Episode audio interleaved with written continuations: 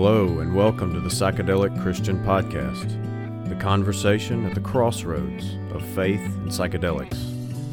I'm Clint, your host, and I'm thankful and excited that you've chosen to join us. Enjoy the show.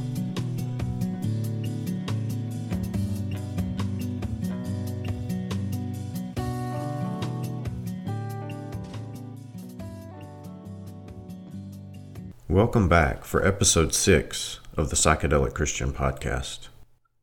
I have a bit of an advisory warning about the content of today's interview. A word that some of you may consider adult language or profanity is used a few times in this interview, but not for the purposes of vulgarity. It is used as a means of engaging with modern culture, and I'm sure you will understand why in the context of the conversation. So if you are the type to be offended by a few bad words, consider yourself warned. Oh, fudge. Only I didn't say fudge. I said the word, the big one, the queen mother of dirty words, the F dash dash dash word. What did you say? Um, That's what I thought you said. In the car. Go on. It was all over. I was dead. What would it be? The guillotine, hanging, the chair, the rack, the Chinese water torture? Mere child's play compared to what surely awaited me. I hope you are enjoying these conversations as much as I am. And if so, please take a moment to leave us a rating or review on Apple Podcasts. If you would like to connect with me and share your thoughts and experiences, you can email me at contact at thepsychedelicchristianpodcast.com. You can also follow the Psychedelic Christian Podcast on Facebook, Twitter, and MeWe. I'm not very active on these social media platforms, but it is a good way to let everyone know when, new ep- when a new episode is posted and offers me an opportunity to reach and engage with listeners. I'm also hoping to make the podcast available on YouTube and Odysee in the near future. Our guest today on the Psychedelic Christian Podcast is Reverend Dr. Brian Baker. Brian shares with us his journey of faith to the church and introduces us to his Christian ministry at the yearly Burning Man Festival. I normally end every show with our theme music, but considering the Burning Man Festival sparked a memory of a song that I'm relatively certain you've never heard before. So hang around after the interview to hear an eccentric, haunting, and trippy Christian folk tune. But first, let me introduce you to today's guest. Today on the podcast, we're joined by the Reverend Brian Baker. Brian is a West Point graduate and a United States Army veteran. Since 1991, he has served as an Episcopal priest in Hawaii, Idaho, California, and now in Kentucky as rector of Christ Episcopal Church. Brian also has a thriving ministry sharing the church's mission of Christ's love at the yearly Burning Man Festival at his camp, Religious AF. Reverend Brian Baker, welcome to the Psychedelic Christian Podcast. Thank you for joining us. You're welcome. It's great to be here. Well, Brian, if you could, please just give us an idea of your early life, maybe your influences as a as a Christian, and what brought you to the Episcopal Church, and um, a little bit about your career and your family, and how you became a priest, and in what capacities you served. I know that you served in the military. Maybe you could elaborate a little bit about your military experience as well. Um, I was not raised in any religious tradition at all. Family didn't go to church. It wasn't until I was a cadet at West Point, and I, I started dating my wife when we were 15 years old in Northern Virginia, and it was her idea to go to West Point. Um, so I went to West Point because that's where my girlfriend wanted to go to school. And she was in the fifth class. I was a year ahead of her. So I was in the fourth class where women were admitted, and she was in the fifth class um, with women. So it was still pretty new to have women at West Point at that time, and it was pretty harsh. But she um, sang in the choir at West Point, and I would earn points with my girlfriend if I went to church. So that's what got me going to church at the age of 18. I started going to church and went sort of reluctantly. I, I, was pissed off at God for a variety of reasons. And but about eight months in or so, I had a conversion experience at church where I was just overwhelmed with God as love and me as beloved of God. And that opened something in me that this hunger to understand and know. So I joined Bible studies and retreat groups and got very involved at West Point in the Christian community. And then when Andrea and I graduated, she was raised in the Episcopal Church. So we started going to the Episcopal Church. And I, at West Point, I really liked the ritual of the Roman Catholic worship, but I wasn't too keen on some of the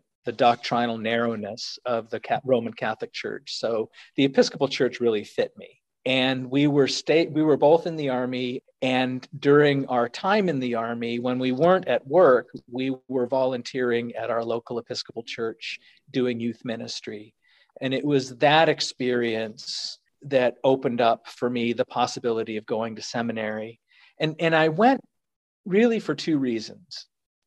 One was I wanted to do something. Like every January 1st, I would do this mental inventory of, you know, what have I done this year that really helped the world?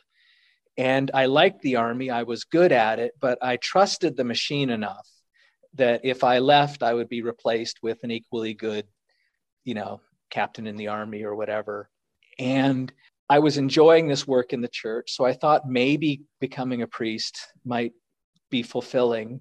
Um, but the other reason I went to seminary was I was really, I was very passionate about my spiritual path, but I wasn't certain. And I was in love with Jesus and really loved reading the Bible, but I wasn't certain about the church.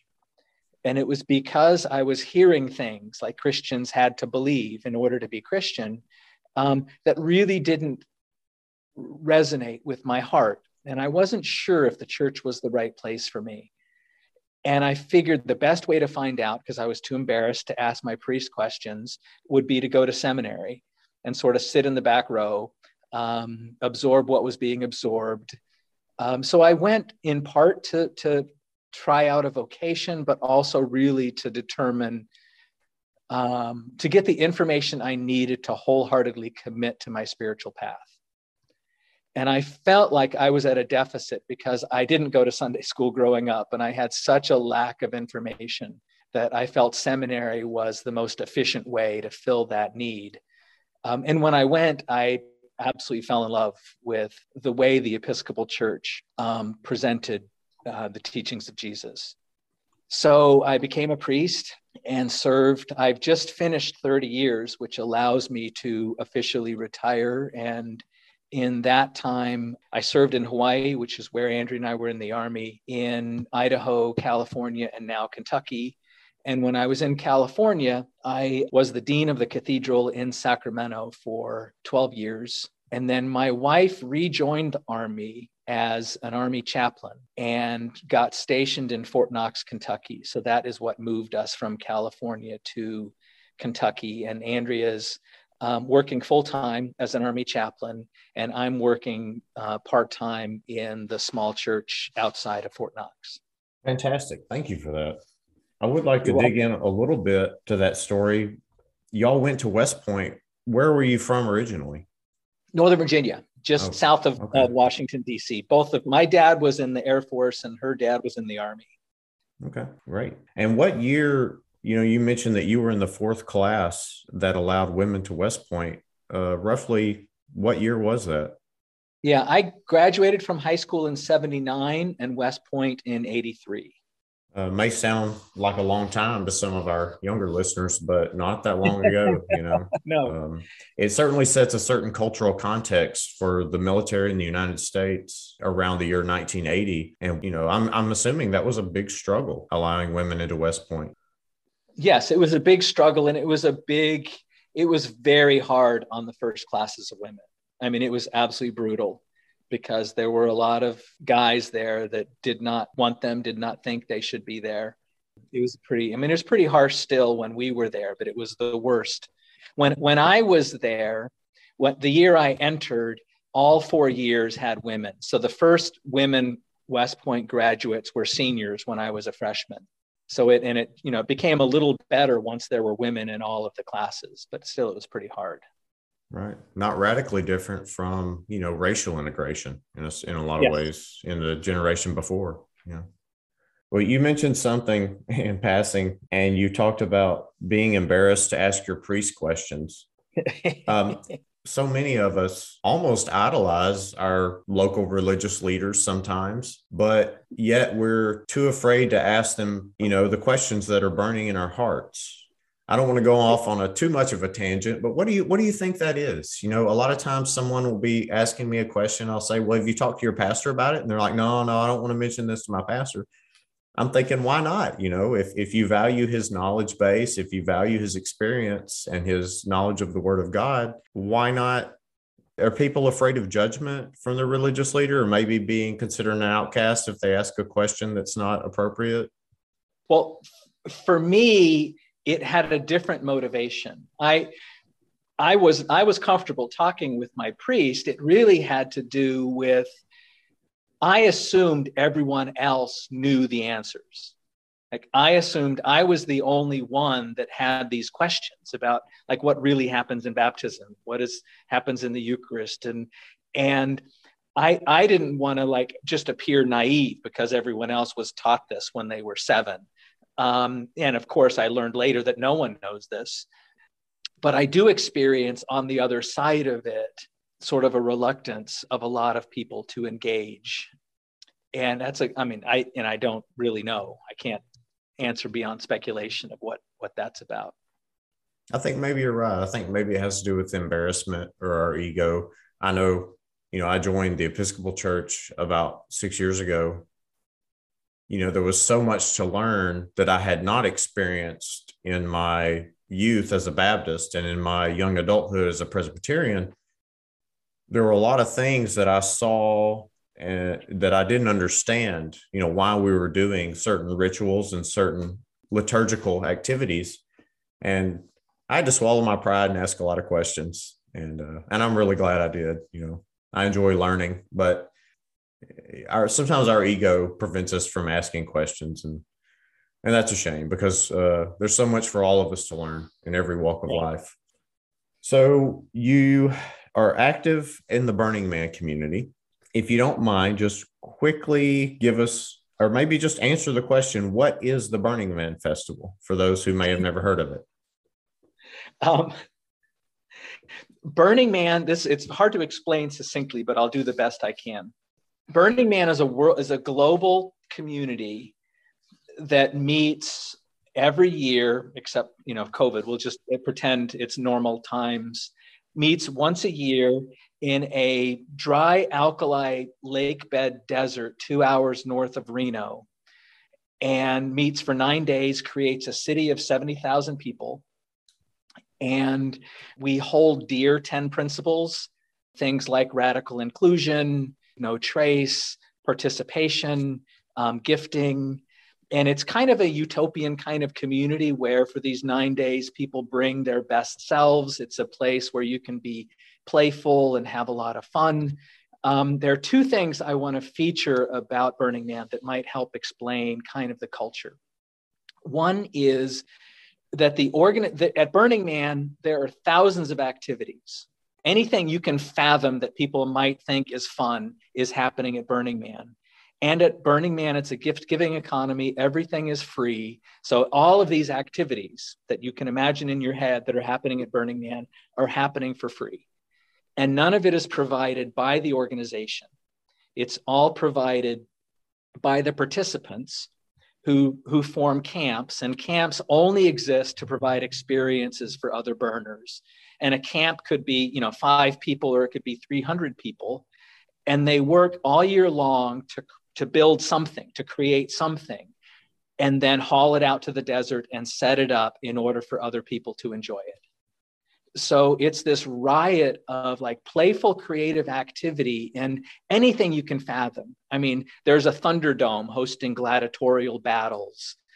Um, there are, you know, you can have a five course French dinner. Um, there are lots of bars and yoga places and music venues Um, there's the MASH camp that shows episodes of MASH all night long. Um, there's trapeze camp. Um, there's the orgy dome. I mean, everything you can imagine, it's happening at Burning Man. Um, and if if you work all year long to build something, you know, like the trapeze camp, and you haul it out there, you want people to do, use it. So everywhere you go, people are saying, "Hey, why don't you come over here and try this?" And so there's this this generosity and playfulness and creativity. Um, flaming skee ball someone was playing skee ball and said, you know what this needs? This needs some fire. And they built this thing out of steel, and there's this flaming ball you hold in a heavy glove, you know, and you turn the corner, and there's like, here's flaming skee ball, and they want you to play their skee ball. Um, so there's that sort of generosity and playfulness to it. Um, it's also in a really harsh environment. So there's a part of it that sucks bad. I mean, it's super hot during the day, super dusty, um, cold at night. So you have to kind of strive to be there. And participation is one of the values. You're not spectators, you're there. You don't have to participate in everything, but you have to sort of be really present and participate in the experience. Um, and the harshness of it makes it that kind of thing. But the other thing I want to mention is the temple. Burning Man is this sort of riot of play and fun and frivolity and all of this and then there's the temple, which is this beautiful, large structure. A different structure is built every year, a different artist designs it. And it's a blank canvas where people write on the walls their prayers, their hopes, their dreams, their laments. They bring, bring mementos. Um, there'll be photographs, little altars, wedding dresses, and then anytime it's the most popular thing at Burning Man, everyone goes. Most people go more than once. And whenever you go, there are little groups of people having, you know, their little rituals or sobbing or saying goodbye to something. Um, and as you walk through during the week, it sort of grows and grows and grows with sort of the pain and anguish and hope of the human heart sort of laid out. And you're walking in that. And then the final thing that happens at Burning Man is the temple is burned. And when the temple is burned, everyone shows up and sits in absolute silence for an hour as they watch this temple burn. And you hear like sobs and, you know, but it was this we're, more connected in our brokenness than anywhere else. And in that moment, we're all sort of, it's the closest I felt to like the common human heart is being gathered around the temple as it burns so it has i mean there's lots of layers and depths to what make burning man special but it has this playfulness and this openness but also acknowledging the solemnity of you know the brokenness that we all experience. And i went in 2015 for the first time because my my hippie young adult daughter asked me to go. And i just absolutely fell in love. And realized that the kind of community that, that I'd been trying to create in the church with marginal success, I found at Burning Man. Can you tell us a little bit about that first experience? So, I'm assuming you weren't interested or invested in kind of Burning Man culture. So, I'm assuming you show up mostly naive to what may be there. Was it exciting, challenging, interesting, all the above? I, I could guess it was well it's a lot of work to prepare and you know it's a leave no trace environment. You have to bring everything you need all of your food all of your water. You know it's it's a lot of work to prepare. And fortunately i had some burners in my congregation the cathedral in sacramento who sort of help helped us prepare and know what to expect. And i knew like my daughter took me thrift shopping um, beforehand because wearing creative clothing is part of it. So, you know, I was already sort of opening myself to going into this very strange environment. And I, I'm an early adopter and I like adventure. Um, so I didn't know what to expect. I wasn't anxious. I was kind of eager for, you know, I thought it felt like going on this anthropological ex- expedition where I'm going to encounter this other culture. So I went into it excited. And she she picked a camp for me to stay in, uh, for us to stay in of people that she would go to musical festivals with. And the name of the camp was Camp Perky Parts. and Camp Perky Parts offered as their gift. They had some DJs, they had a sound system, a dance floor, and they would host parties. Um, and these were all like people in their 30s, hard partying people in their 30s who welcomed this, you know, old priest in their midst with open arms and really helped me feel welcome. Um, so it was nice to have that home base as I then went out and encountered all of the wildness um, that happens at Burning Man. So, what kind of parameters? Like, are, is this maybe like 10 acres? Like, is it a long walk from it's, one end to the other? It's six square miles and 70,000 people. It's a city of 70,000 people, um, six square miles. And the only way you can engage it is on a bicycle. If um, you're not allowed to drive cars around, um, and if you don't have a bike, you're pretty limited to the extent of the city that you can see. It's also a massive um, art festival. There are, I think, around 140 large public art structures um, that are spread all over. A mile, you know, you can go a few miles and in the middle of the desert encounter this huge, you know, beautiful art structure. So is the, temp- the temple you spoke of, is that kind of centralized or is, or not necessarily? The, the man is in the very center and the man is burned on Saturday night and that's a big party. And then the temple is um, sort of kind of on the edge, the edge of the populated part of the city. The temple is sort of between the populated part of the city and where you go out into the wilderness, because there's a lot of wilderness around as well. Interesting. I, you know, one thing that caught my ear um, when you were explaining the temple is, and we don't have to dwell on this too long, but it um, spoke to me, is that you talked about people pouring out their hearts at this temple. And then at some point, the temple is burned.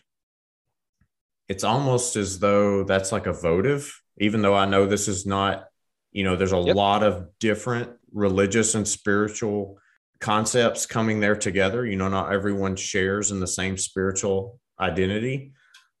There's something really primitive about that, that even in the church, when we consider fire and smoke carry our thoughts and prayers uh, yep. to the to the divine and so even though everyone there may not be may not share our you know religious values there's something ancient and primitive i think that speaks to the human consciousness about laying your burdens somewhere yep. and setting fire to them.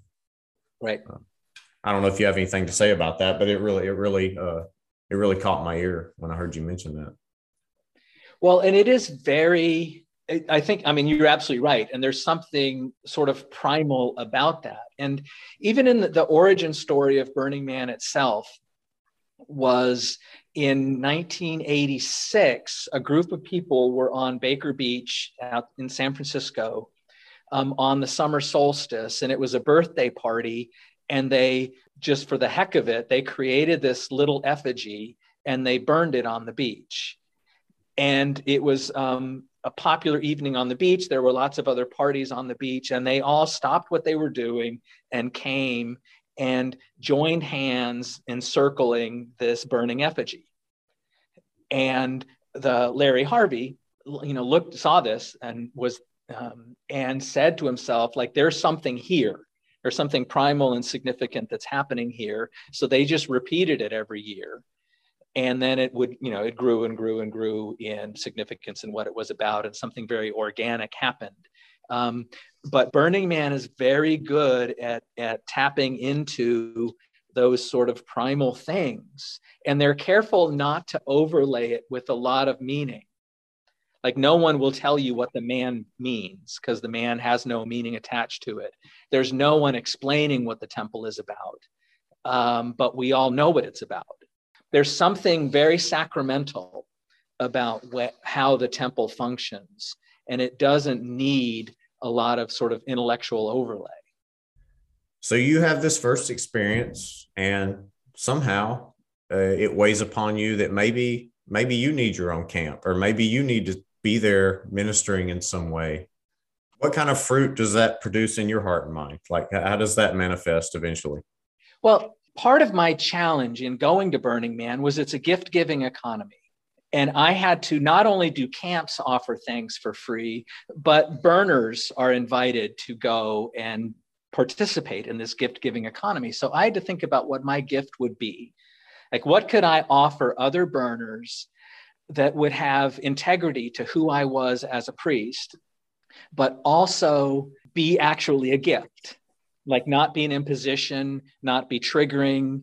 Um, and I know there are a lot of people who've been wounded by the church. So if I offered something like super Jesus y as a gift, that may not be that that may be problematic. Um, so I created a blessing, and I, I created a blessing that was as was true to my heart. It spoke everything I believed really about the gospel, but it didn't include any triggering. What I would assume was any triggering language um, or imagery. And so that was my gift. And I would go up to people and I would offer this blessing. Many of them would like tear up um, a lot would like start sobbing, fall in my arms, that kind of thing. And it was very powerful to be able to just go up to people and say, Can I bless you? And because it's Burning Man, they say yes. And then I offer this blessing, we have this encounter, and then I move on. Like there was no one of the principles of Burning Man is decommodification. Nothing is a commodity, there's no quid pro quo. So the blessing had to be a gift and not an invitation for me to then hook them into my church or religion or whatever. It was just a gift. Give them the gift, move on. They've all heard that spiel. So yes, exactly.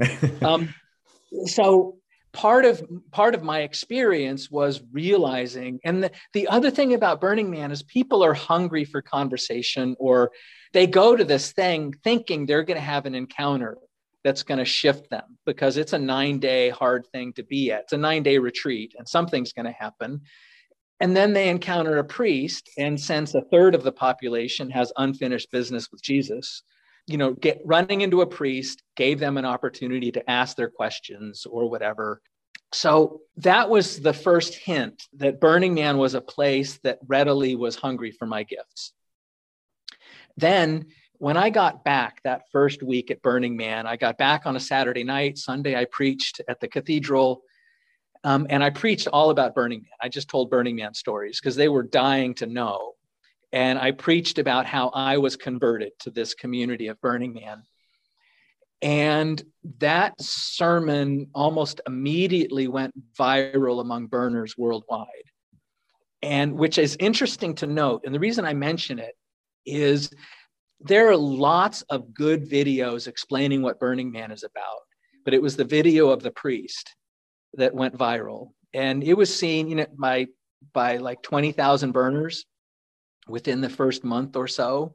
Because of that, other Episcopalians at Burning Man learned of me. We formed a group, and the next year we did a Eucharist at the temple. And this is where things really began to shift because when we finished the Eucharist, we couldn't leave because people kept coming up wanting to receive communion or wanting to be blessed. And we had five pe- five different people come up and say, "Are you doing this every day?" Now, never on Sunday morning has anyone ever come up after mass and said, "Are you doing like can I come back tomorrow? Is this happening again?" Right. Um, right. And here's this place out in, you know, hippie land where people are saying, Are you doing this every day? And I had one woman come up and say, I just laid my son's ashes in the temple. I'm afraid my other son isn't going to make it. Can I have communion? So there were these like powerful encounters. And what we realized was once this service was over and we leave, without a camp, there's no place for anyone to have engagement. And that's when we realized that we needed a camp and we needed a home base because clearly there are people here who want to engage or you know have unfinished business with Jesus or whatever. And we need to be able to offer that in a decommodified non-judgmental way. And so that's when we created a camp but we we also knew there are so many people that are triggered by jesus language and by the church that it need to have need to have a name that that sort of shattered that that made it okay and safe. And that's when we came up with the name religious as fuck um, because we knew the iconoclasticness of the name would credential us um, as like like we needed and part of what makes the camp successful is that we're burners first like we love burning man and we're part we're committed to this community and our gift happens to be you know christian spiritual practice and conversation. Um, but we're part of them. We're not we're not foreigners bringing something strange in. Um, and that name i mean that's a very burner kind of name religious as fuck. Um, the name has been one of the best things going for us and we've now gone twice as a camp in person and two times unfortunately virtually because burning man didn't happen the last two years anyway, it's been it's been great. Our first year, I had the sense that the city didn't quite know what to do with this Christian camp.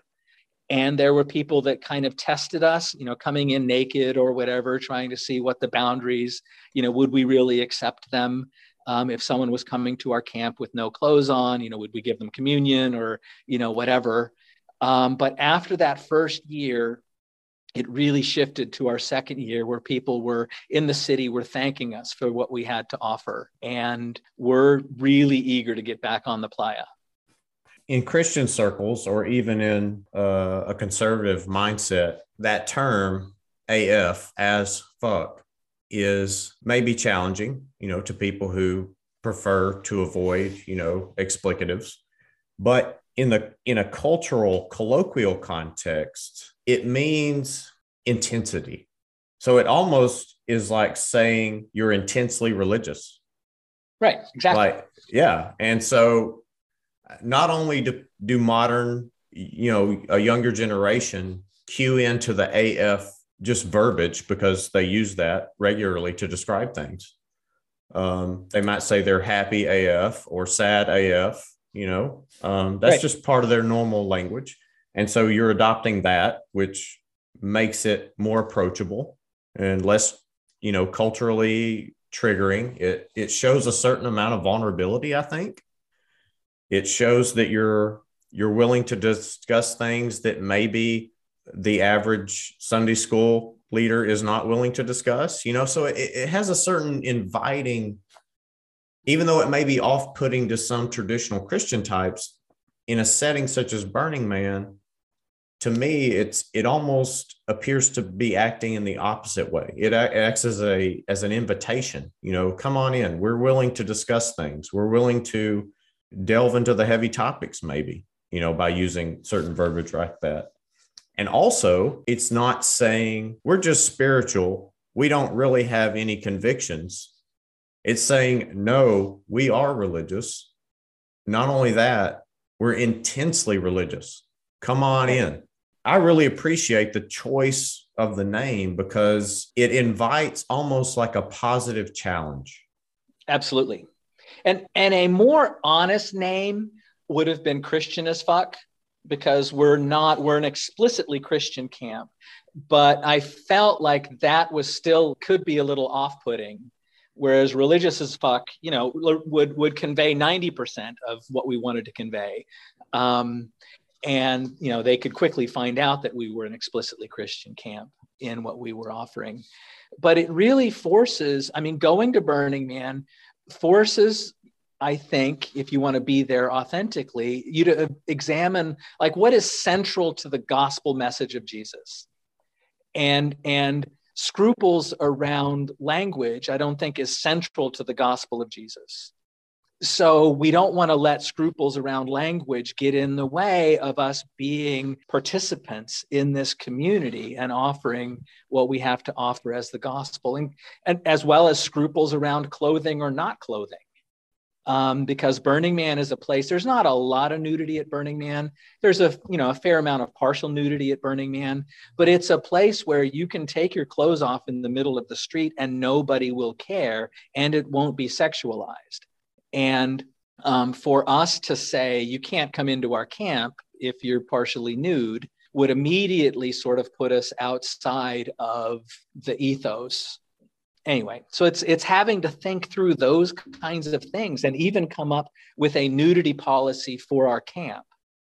Um, so for our camp and i know this this may be going down a tangent you didn't want to go down no no this is interesting because I, you know if if you're if you're arriving there in this kind of like anything goes radically non-judgmental atmosphere you know at, home in our churches in our communities we set in we set whether they're written or unwritten we set in certain precedences like you need to dress a certain way you need to act a certain way. Well i, I can assume that wouldn't fly on the playa because it's an anything goes atmosphere. So how does a christian community establish protocols in in that kind of setting? I think i think where you're this tangent you're going on is is excellent because i think in a much smaller degree we all have to do that in our own homes and in our own neighborhoods. So right. how did y'all establish that there in a radically unjudgmental atmosphere? How did you set your own parameters for what's acceptable? So thank you. The and i want to refine something that you said. It's not Burning Man is not an anything goes environment um, because of safety and consent. Burning Man is one of the safest, most caring about other people kind of community I'm in. And so anything goes, but it can't be dangerous and harmful to other people. And if it's going to involve certain things, there has to be full, authentic consent. Um, you can't touch people. You know, it's it's a very safe place. So I just wanted to be wanted to clarify that. I um, appreciate you bringing that up. That's that's an important point to make because right.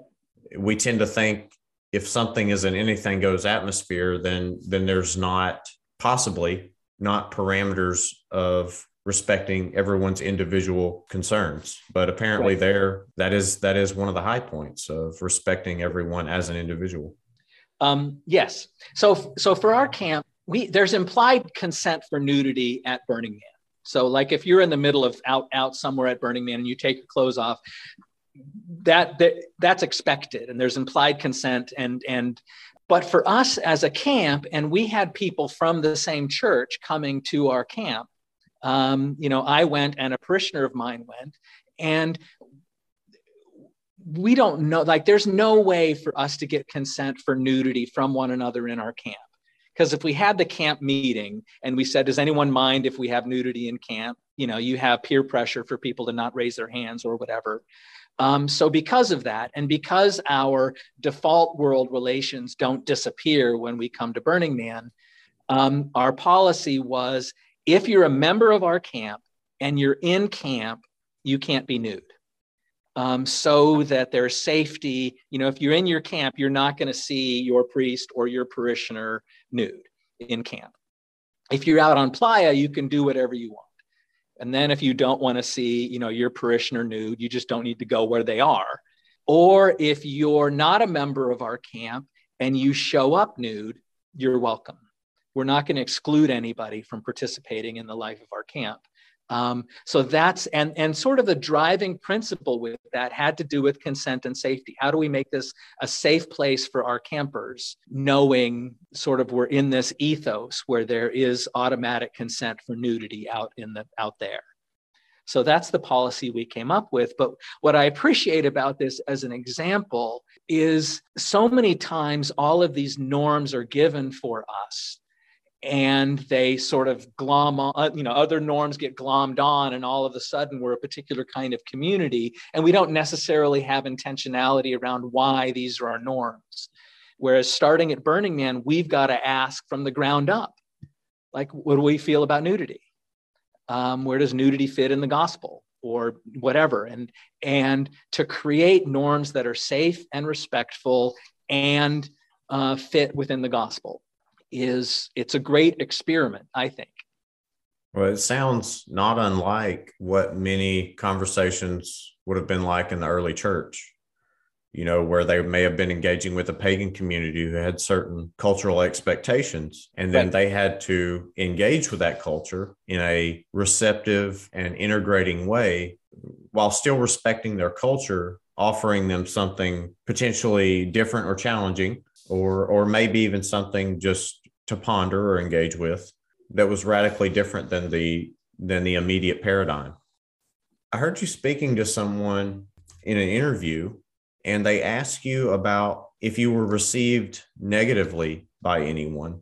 And I don't, I don't recall you espousing too many of those experiences, but one thing I, that was really potent that you said that resonated with me was that if that was present, you considered yourselves a vessel for receiving their pain and you didn't accept that as negativity or judgment.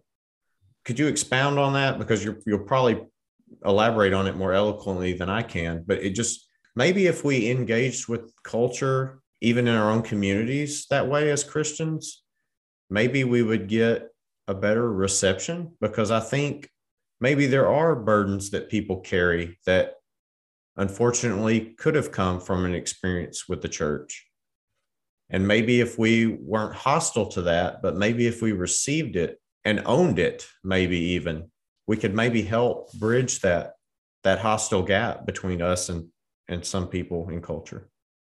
Yes, thank you. Um, I, I alluded to this briefly when I was talking about our first year as a camp, but prior to the first year when we created a camp, our experiences of bringing Christianity to the playa were wholeheartedly positive. We had these services at the temple and we did some cool thing. like and that that's this i'm going to go down a tangent before i answer your question but the other thing that's kind of fun about this experiment that we're doing is creating rituals being liturgists and creating rituals that fit this ethos so one of the things we did on Wednesday was we called Wednesday Ash Wednesday, and we took the ashes from the previous year's man burn and temple burn, and we used those and we blessed people with the words that we say in the Episcopal Church, which is, Remember, you are dust, and to dust you shall return.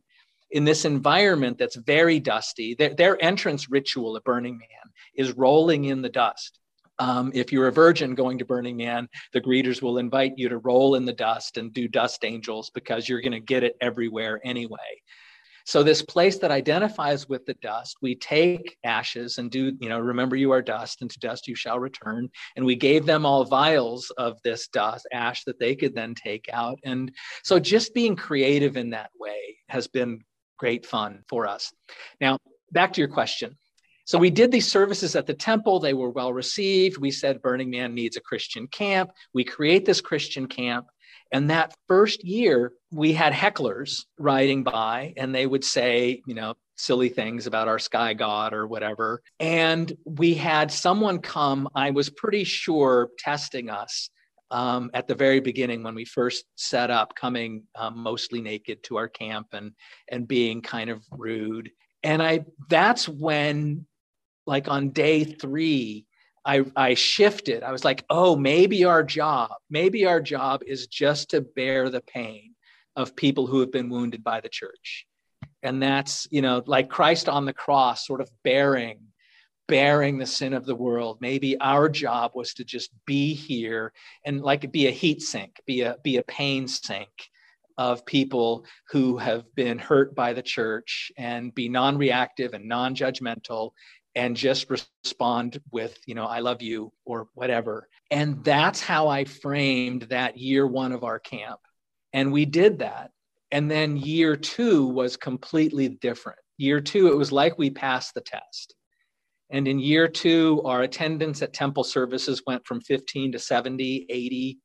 Um, we had people coming by and saying, Thank you for what you're doing. The, the organization has was very good at you know taking care of us and giving us good placement and that kind of thing. So i really feel that that yeah i think that that was an important role for us to play in the beginning. And if we'd been very reactive to that pain you know that it would have to- communicated something completely different about who we were. You know that's not unlike many pacing r- rituals we experience in other walks of life you know anytime you approach a new group a new atmosphere as an individual you know people want to vet you out you know so they might uh, jab you or call you out on something or make fun of you just to see how you react once you show your true colors and that you're there to give, not just to take. You're, you know, you're there out of a sense of love and devotion to whatever the cause is. I think people are like, okay, they're one of us. And it sounds like maybe the second year people remembered you and they said, hey, they weren't thinking there's the those flying spaghetti monster worshippers.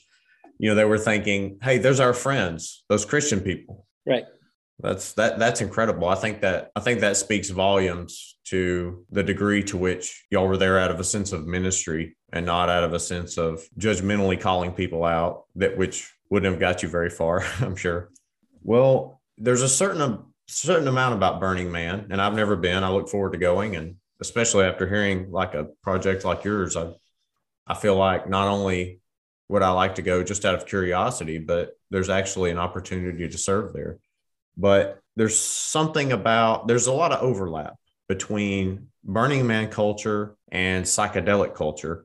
To whatever degree you you understand that overlap can you elaborate on that do you think do you think burning man is kind of birthed out of psychedelic culture or do you think it it fosters it it's my understanding that there is a lot of drug use at burning man and i assume some of that is what might be deemed spiritual and enlightening, and some of it probably not so much.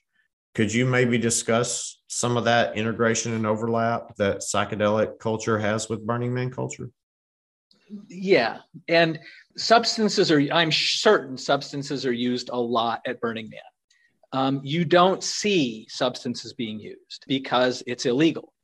So, and because it's illegal, like you don't see people smoking pot openly and then you know all the other substances or pills or whatever so it's not it's not a culture that like if you don't you don't see it um, if if you're not in a community that's actually you know where where you're doing it. So it's a very safe place. It's not a place that you would even know there was a lot of drug use going on.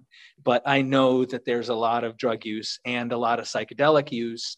And so the the whereas you know, in the default world, talking about using psychedelics is something that people are uncomfortable with. At Burning Man, talking about like if someone is talking about using psychedelics, there's no looking askance at that person. That's just an assumption that people are using psychedelics at Burning Man.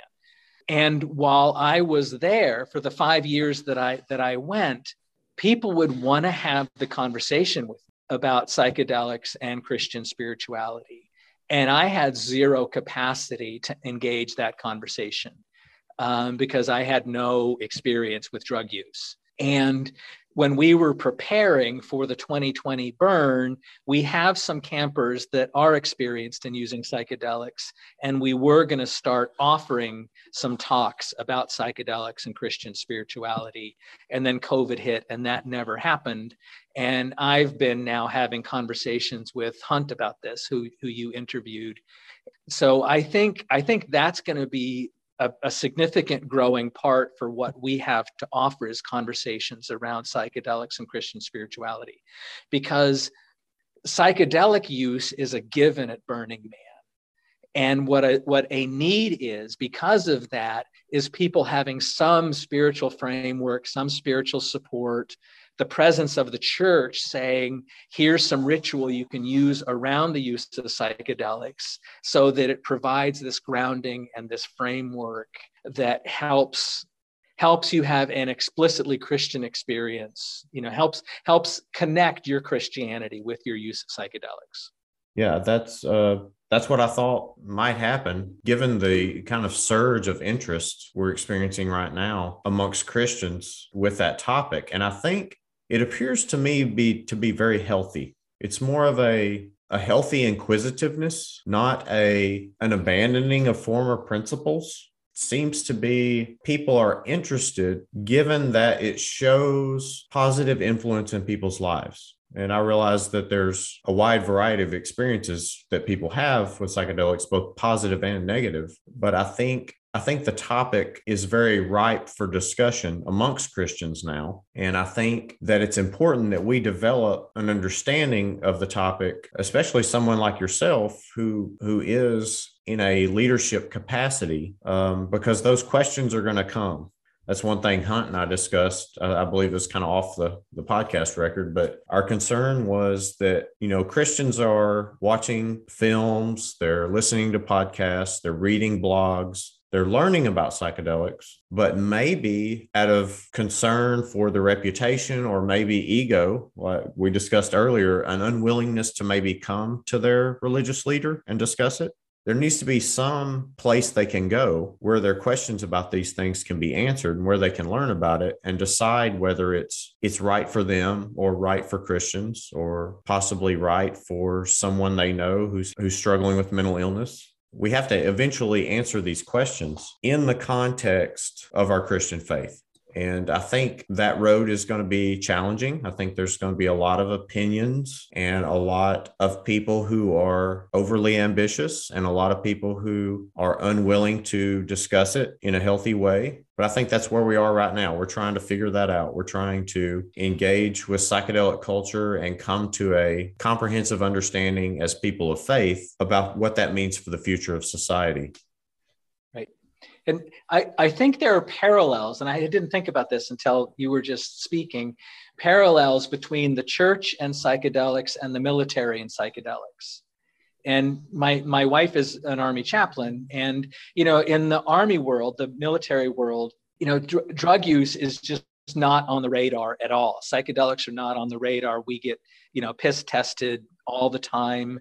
Um, there's a lot of taboo around drug use. And at the same time, we're now learning that there's great benefit for PTSD and for veterans in, in use of psychedelics. And the military culture is going to have to wrestle with the fact that there's this benefit to psychedelic use for their members. And and what does that look like? And how do they make it available safely? And you know we're as the church we're learning that psychedelics has great spiritual can have great spiritual benefit for our members. But we're in a culture that's not accepted it. And i think i think there's going to be there's sort of a similar trajectory similar challenges in those two realms well, how has your experience at Burning Man impacted the way you view your calling and your relationships outside of that that Burning Man culture? When you go back to everyday American culture, particularly now, you know, serving in in a you know more conservative area of of the country. Um, how does that impact the way you integrate that? What's your experience there with people at home in the everyday Christian community? Do you think there's some takeaways or maybe some overlap in how we how you view your experience there versus your experience at home? Well, I think the church has a lot to learn from Burning Man um, as an organization in terms of how they how they do what they do and they create the community that they create and how do they transmit their values from year to year when maybe a third of the burners have never been before and yet they do a really good job of creating an environment where whether you know the 10 principles or not four days into your time at burning man your behavior begins to change um, because there's something about the ethos. I think the church has a lot to learn on how to do that. In terms of like personally it sort of reignited my fire for what a community can be and what the church could be also personally my growing edge at burning man for me personally is being a little more play, playful and a little more creative. So it's invited me to to pay attention a little more to play in my daily life which i has been very anemic as an adult. I've gotten mostly positive feedback from people wherever i go in the episcopal church when i talk about burning man and in part because the church is trying to figure out who we are in this changing world and they're looking for bright spots. And this camp at burning man oddly enough is thriving. Um, so they're they're engaged about that. I'm sensitive to our time. I'm going to need to go. Okay. Yeah i, I was aware of that. I, the the difference in our time time zone threw me. But yeah i recognize that you've got to go Brian, I really appreciate you joining us today. And I look forward to an opportunity to further expound upon about how the church might learn from culture and how, in doing so, we might have a greater impact on culture in the future. Thank you. And I've, I've really enjoyed having this conversation. And I was wondering if I could close with offering the blessing that I created for that first Burning Man. That would be very much appreciated. Okay. The world now is too dangerous and too beautiful for anything but love. May your eyes be so blessed you see God in everyone, your ears so you hear the cry of the poor. May your lips be so blessed that you speak nothing but the truth with love, and your hands so that everything you receive and everything you give is a sacrament. May your feet be so blessed that you run to those who need you. And may your heart be so opened, so set on fire, that your love, your love changes everything. Amen. Amen. Thank you, sir. That is beautiful. And I applaud your work. I think you're doing doing great work for the church and for the world. Thank you very much. Grace and peace, sir. Good day. All right. Yep. Bye bye. I would like to express my sincere gratefulness to the Reverend Dr. Brian Baker for joining us on the podcast and offer my prayers for God's continued blessings on his ministry. I would not be surprised if some of you have criticism in regards to Reverend Baker's ministry. Some of you may argue that he is participating in or condoning an arena of pagan revelry, and the church would be better served if we spent our time protesting such events instead of participating in them. Or some of you may argue that instead of blessing people, he ought instead to be demanding their repentance. To which I would say, maybe. Each of us is blessed with unique gifts, equipping us to serve the kingdom of God in our own unique ways. Some of us are best equipped in working with children or the elderly. Some of us to meet the needs of the homeless and hungry some of us called as missionaries to the most remote or hostile places on earth, while some of us are just called to the care of infants in our local church nursery. We cannot fulfill our Lord's Great Commission if we are all safely huddled within the comfort of a walled garden, bidding those who will to enter in.